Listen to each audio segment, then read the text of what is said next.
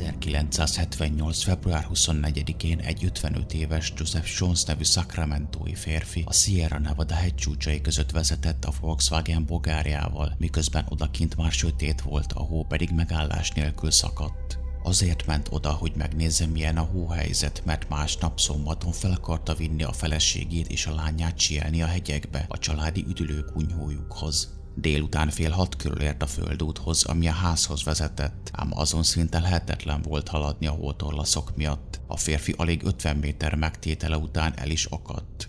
Síri csend és koromsötét fák vették körül. Megpróbálta kiszabadítani magát, ám egyszer csak rosszul érezte magát, a melkasa fájt, ezért visszaült a kocsiába, a fűtést feltekerte, majd várt. Órákon keresztül feküdt az autóban, miközben erős fájdalmak gyötörték, szívroham tünetei jelentkeztek. Ennél rosszabb időzítést szinte el se lehet képzelni. Telt múlt az idő, aztán jó hat órával később, este fél tizenegy körül, a semmi közepén egyszer csak fütyülő hangot hallott meg odakintről, tovább a járhatatlan hegyi úton, amelyen ő is elakadt. Ekkor kiszállt az autójából, és azt vette észre, hogy egy idegen kocsi egy pick áll tőle nem messze, aminek a fényszóróit felé irányították. Hat ember szállt ki az autóból, a lámpák elé álltak. Senkit sem ismert fel közülük, csak annyira emlékezett, hogy volt ott egy nő is, aki egy csecsemőt tartott a kezében. Azt is hallotta, ahogyan a sötét alakok beszélgetnek. A férfi segítségért kiáltott nekik, de ekkor az idegenek azonnal elhallgattak, a kocsi fényszóróit pedig lekapcsolták. Ezután Sons visszament a kocsiába és megint lefeküdt. Pár órával később azonban ismét történt valami. Kinézett az ablakon, és zseblámpákat vett észre, amikkel mind az ő irányába tartottak. De amikor másodszor is segítséget kért, a lámpákat megint kikapcsolták. Ezután az emberek elnémultak, majd eltűntek a fák között a sötétségben. A férfi végül addig maradt a kocsiában, amíg abból kora reggelre ki nem fogyott az üzemanyag. Ekkorra már jobban lett annyira, hogy el tudjon indulni gyalog. Útközben viszont abból az irányból, ahonnan a fütyülést is hallotta, észrevett egy magára hagyott türkiszkék-fehér Mercury Montegót. Az elhagyatott autóval elsőre nem sokat foglalkozott, csak később kapott észbe, amikor olvasta a híreket. Jó 13 kilométert sétált egy Mountain House nevű szállásig, ahol megállt egy italra, végül pedig a tulajdonos vitte haza. Joseph Shonst később a felesége kísérte kórházba, ahol az orvosok megerősítették, hogy valóban szívrohama volt.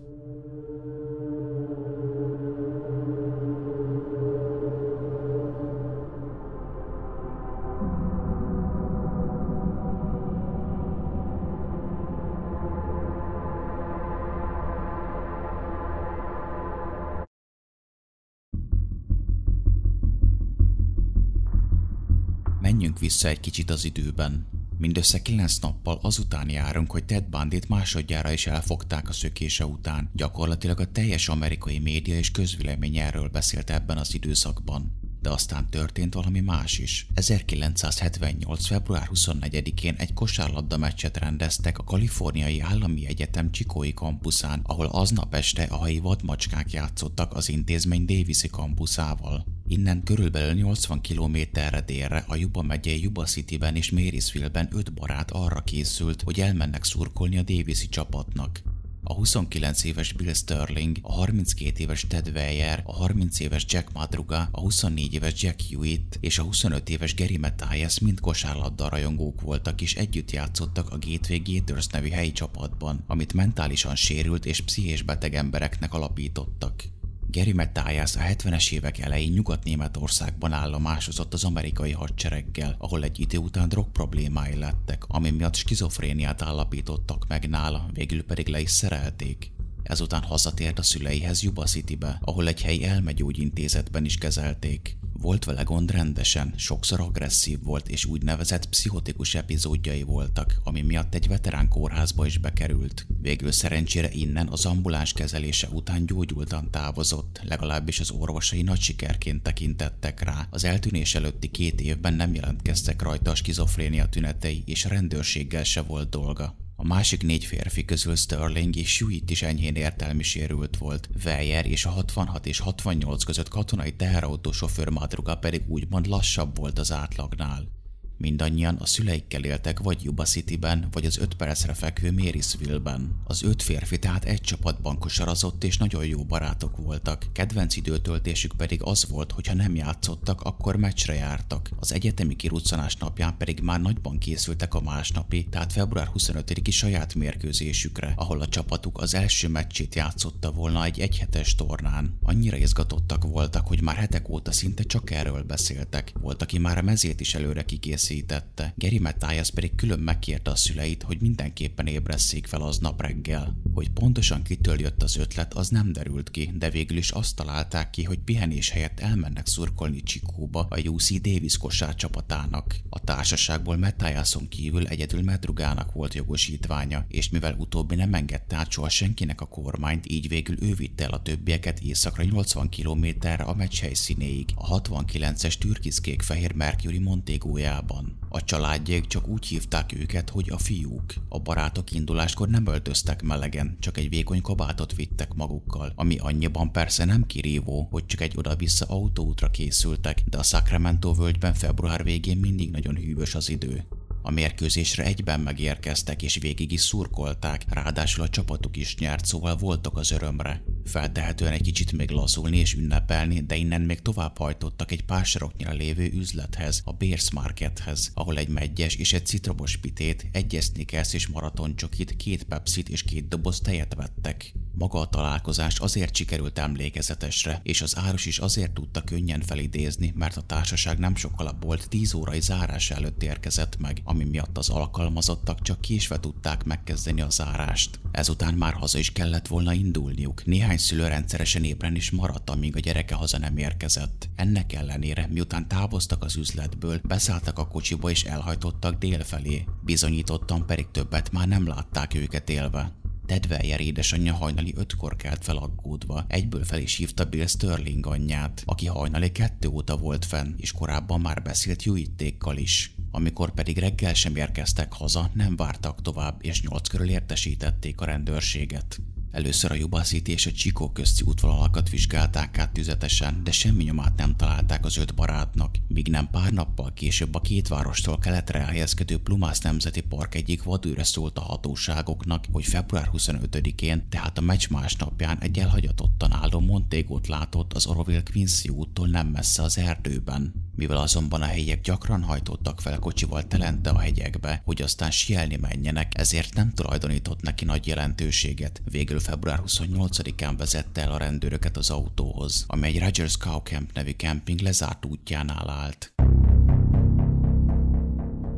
Madruga kocsia 110 kilométerre volt a meccs helyszínétől. Egy olyan távoli, magasan fekvő, erdős és hóborította úton, ami sehogyan sem esik útba Yuba City felé. Azért is különösen furcsa, mert még a családjaik se tudták megmondani, hogy mit kereshettek ott. Amikor a rendőrök odaértek, az egyik ablak le volt húzva, ami rendkívül meglepő volt figyelembe véve, hogy milyen hideg és mekkora hóesés volt az öt férfi eltűnésének estéjén. A kocsiban megtalálták a korábban a csíkói üzletben vásárolt édességek zacskóit, illetve az italok dobozait és flakkonjait, ami egyértelműen azt jelentette, hogy abban a bizonyos autóban jutottak el a hegyi útra, egyedül a maratoncsokit hagyták meg félig.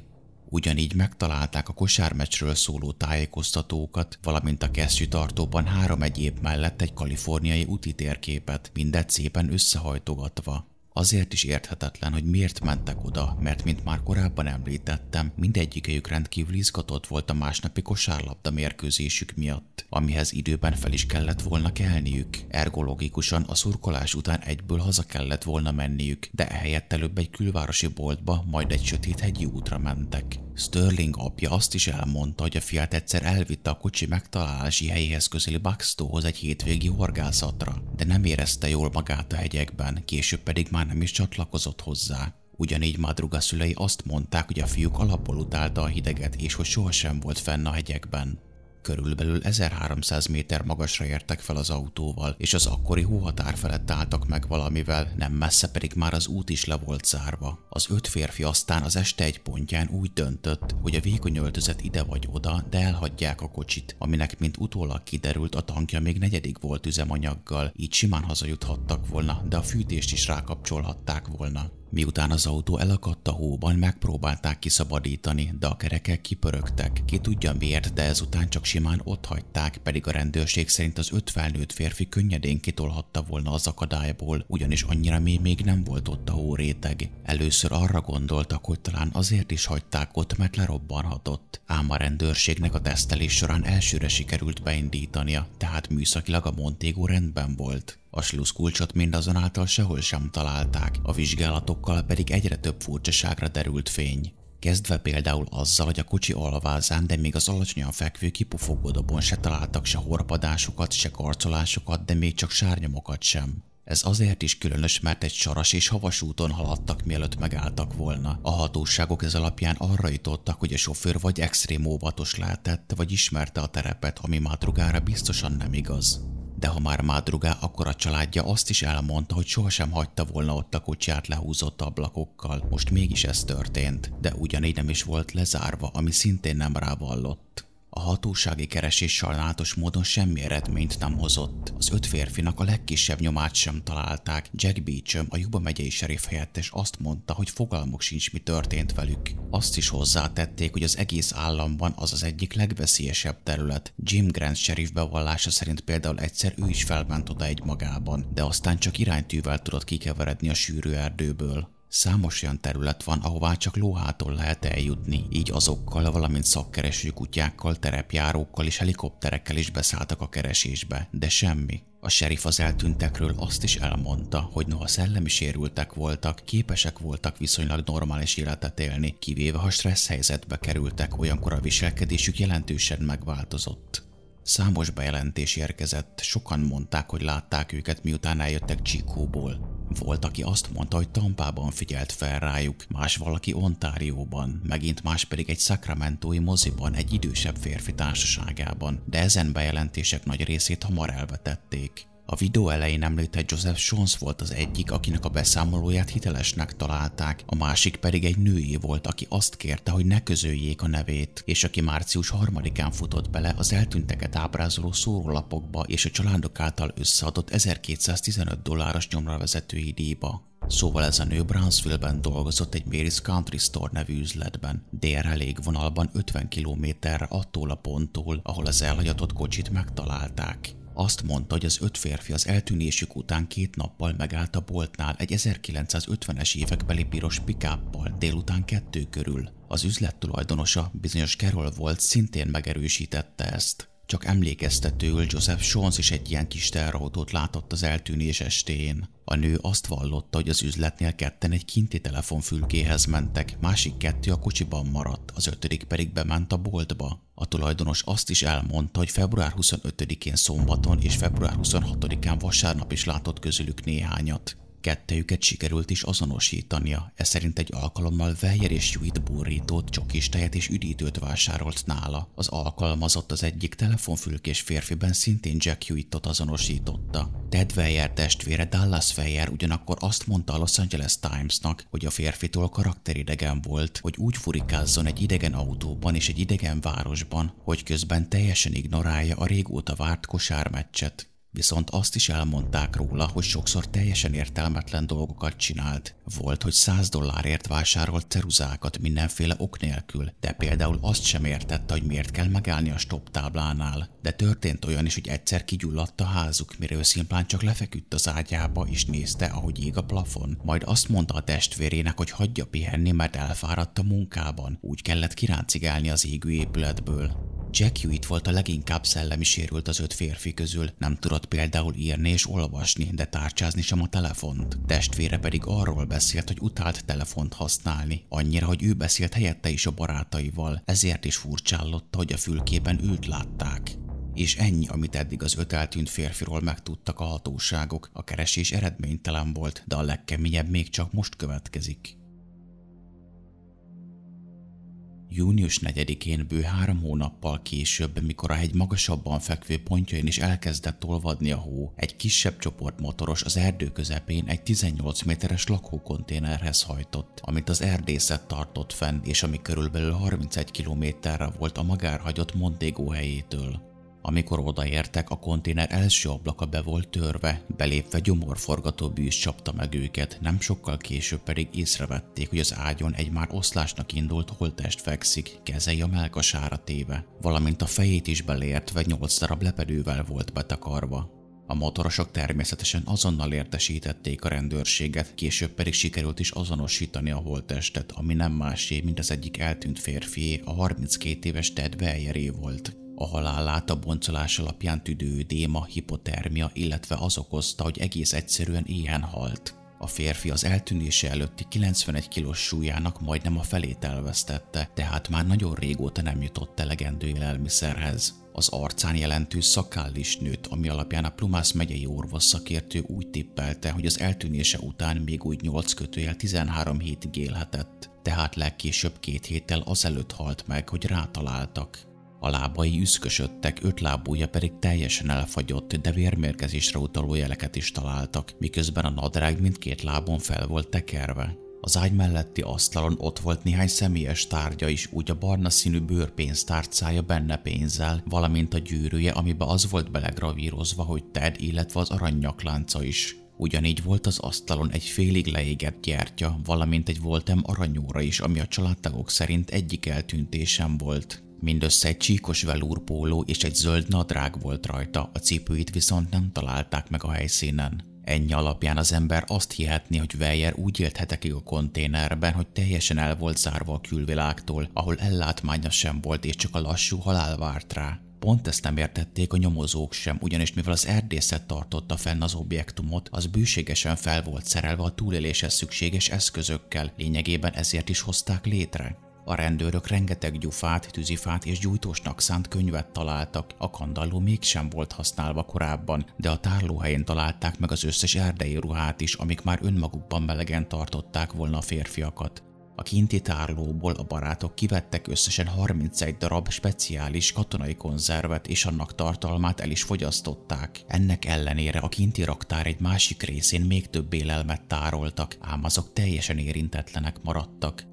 Volt ott többféle gyümölcsaláta, mexikói kaják és sok egyéb szárított élelmiszer is. A hatóságok szerint annyi táplálék volt ott, hogy az öt férfit gond nélkül ellátta volna egy évig is. Egy másik tárlóban pedig érintetlen gázpalackokat találtak, amiket csak meg kellett volna nyitni, hogy beinduljon a konténer fűtőrendszere. Ted Weyer vélhetően nem egyedül volt ott, ugyanis megtalálták például Gary Matthias teniszcipőit, illetve a konzerveket egy katonai nyitóval nyitották ki, aminek használatát csak Matthias és Madruga ismerhette. A hátrahagyott cipő, illetve hogy az ágyon talált Weyer láb volt, arra utalt, hogy Matthias felvehette a barátja melegebb bőrlábbeliét. Az pedig, hogy számos lepedővel volt betakarva, szintén azt jelezte, hogy nem volt egyedül. A szakértők szerint ugyanis az üszkösödő lába miatt túl nagy fájdalmai lehettek, így képtelen lett volna saját magára húzni ennyi ágyneműt. A barátai vélhetően csak a halála után mentek el onnan. A keresők ezután végigmentek a lakókonténer és a hátrahagyott kocsi közti ösvényen. A következő napon meg is találták Mádrugály Sterling holtestét az út két ellentétes oldalán, több mint 18 kilométerre az autótól. Madruga testét már megkezdték az erdei állatok, és egy patak felé húzták. A zsebében megtalálták a Montego kulcsait is, míg Sterlingből már csak a csontjai maradtak meg egy kisebb területen szétszóródva. A rendőrségi iratok szerint Madruga kihűléstől halt meg, Sterling esetében viszont nem tudták megállapítani a halálukát. A szakértők szerint talán az egyikük elfáradt és nem tudott tovább haladni, míg a másik nem akarta magára hagyni, és végül ez lett a vesztük. Ugyanis kevés az esély arra, hogy egyszerre ugyanazon a helyen fagyjanak halálra. A hatóságok az első áldozatok előkerülése után pusztán kíméletből megkérték Jack Hewitt apját, hogy ne tartson velük a további keresésben, de a férfi ennek ellenére folytatta a kutatást, persze érthető módon. Június 8-án meg is találta a fia kabátját egy bokor alatt, azt felemelve pedig kiestek a gyereke hátgerincének maradványai, mindez három kilométerre északkeletre a konténertől. Azonosítani először a közelben megtalált cipői és nadrági alapján sikerült. Másnap a serif helyettes találta bokortól 91 méterre lefelé a dombon egy koponyát, aminek fogászati elemzése szintén arra jutott, hogy a Sjuitté volt. Halálát a kiüléshez kötötték, bár pontosan nem tudták megállapítani. Az öt barát közül viszont maradt egy valaki, méghozzá Geri Matthias, akit azóta sem sikerült megtalálni. Egy rozsdás kikapcsolt zseblámpát, valamint három gyapjú takarót találtak 400 méterre a konténertől egy út mellett, de persze ez még nem jelenti azt, hogy ő hagyta volna ott. A keresésnek június 19-én lett vége. A hatóságok 130 négyzetkilométernyi területet vizsgáltak át több mint 6000 munkaórában, de nem akadtak a nyomára.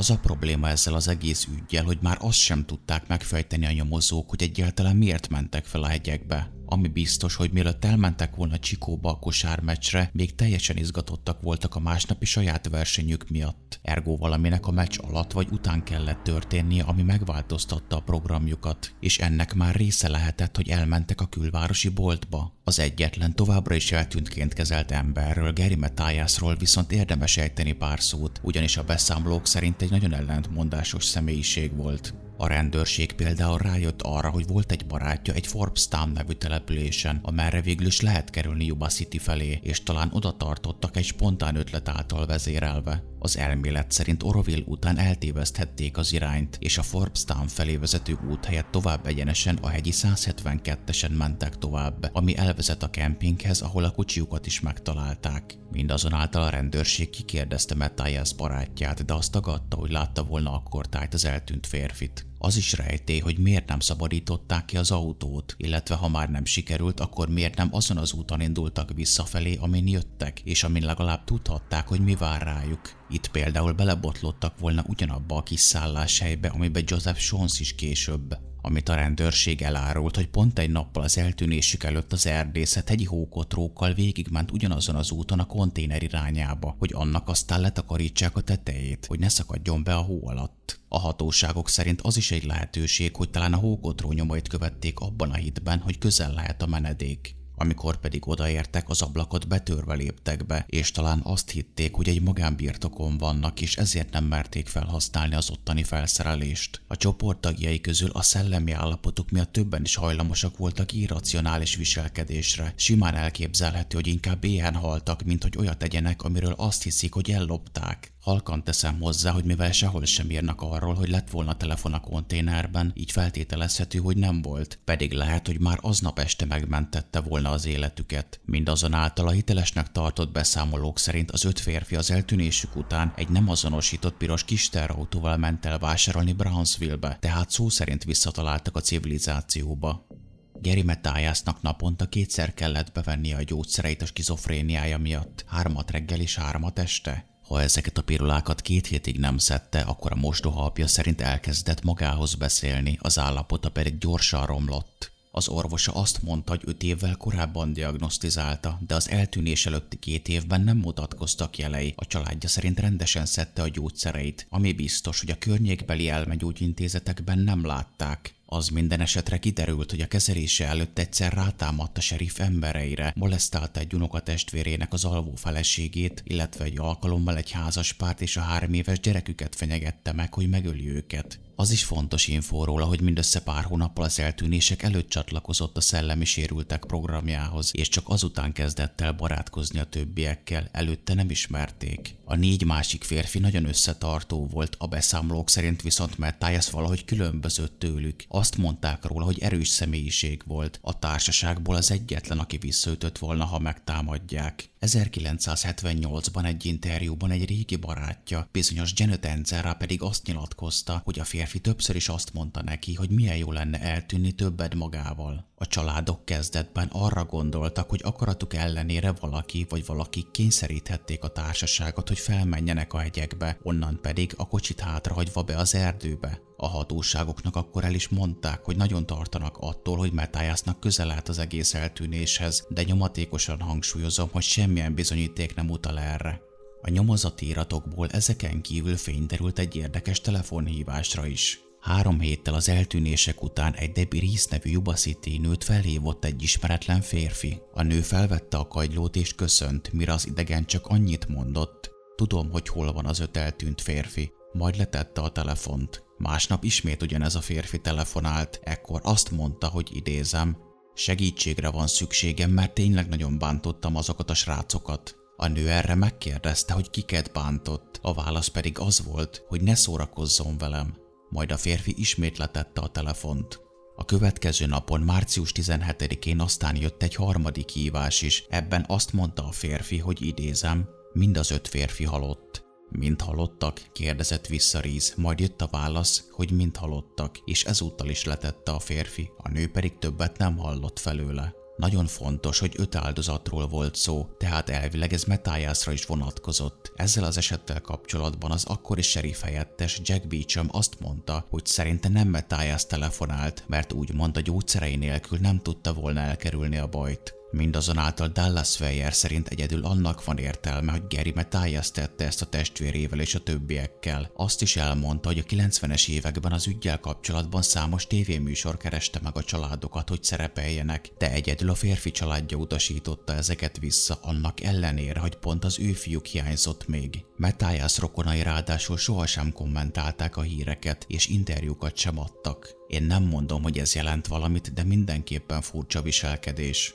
Arra is gondoltak, hogy esetleg fogva tartották őket, de a későbbi fejlemények, főleg, hogy vásárolni látták őket, mind ellene szólnak ennek. Mindazonáltal egy kényszerítést vagy manipulálást megmagyarázna például, hogy a viselkedésük teljesen szokatlan volt. Ted Weyer édesanyja például arról beszélt, hogy a fia egy rendkívül segítőkész ember volt, aki sohasem hagyott volna szó nélkül egy segítségkérést. Márpedig Joseph Jones, akit az eltűnés éjszakáján kétszer is megközelített egy csoport ember, segítséget kért, de teljesen ignorálták. Az egyik alkalommal ugye férfiakat, egy nőt és annak karjában egy csecsemőt látott. Ezzel kapcsolatban egy érdekes elmélet, hogy esetleg valaki úgy vert át a kocsiban utazó férfiakat, hogy egy nőt állított az út mellé, a kezében egy gyerekkel, hogy valaki biztosan megálljon. De az is lehet, hogy valaki csak szimplán nőnek öltözött és egy játékbabát szorongatott, és így tudta kelepcébe csalni a barátokat. Ha pedig fegyver is volt nála, akkor bármire kényszeríthette őket, például, hogy azonnal csöndben maradjanak, vagy kapcsolják le a fényszórókat. A történetnek ugyanis kiemelt szereplője a több egymástól független beszámoló is, amik egy régi pickup teherautót említenek. Először fenn a hegyi úton, majd a következő napokban a Brownsville boltnál, utóbbinál a piros színét is megemlítették. Sajnálatos módon azonban ennek a kocsinak sohasem bukkantak a nyomára.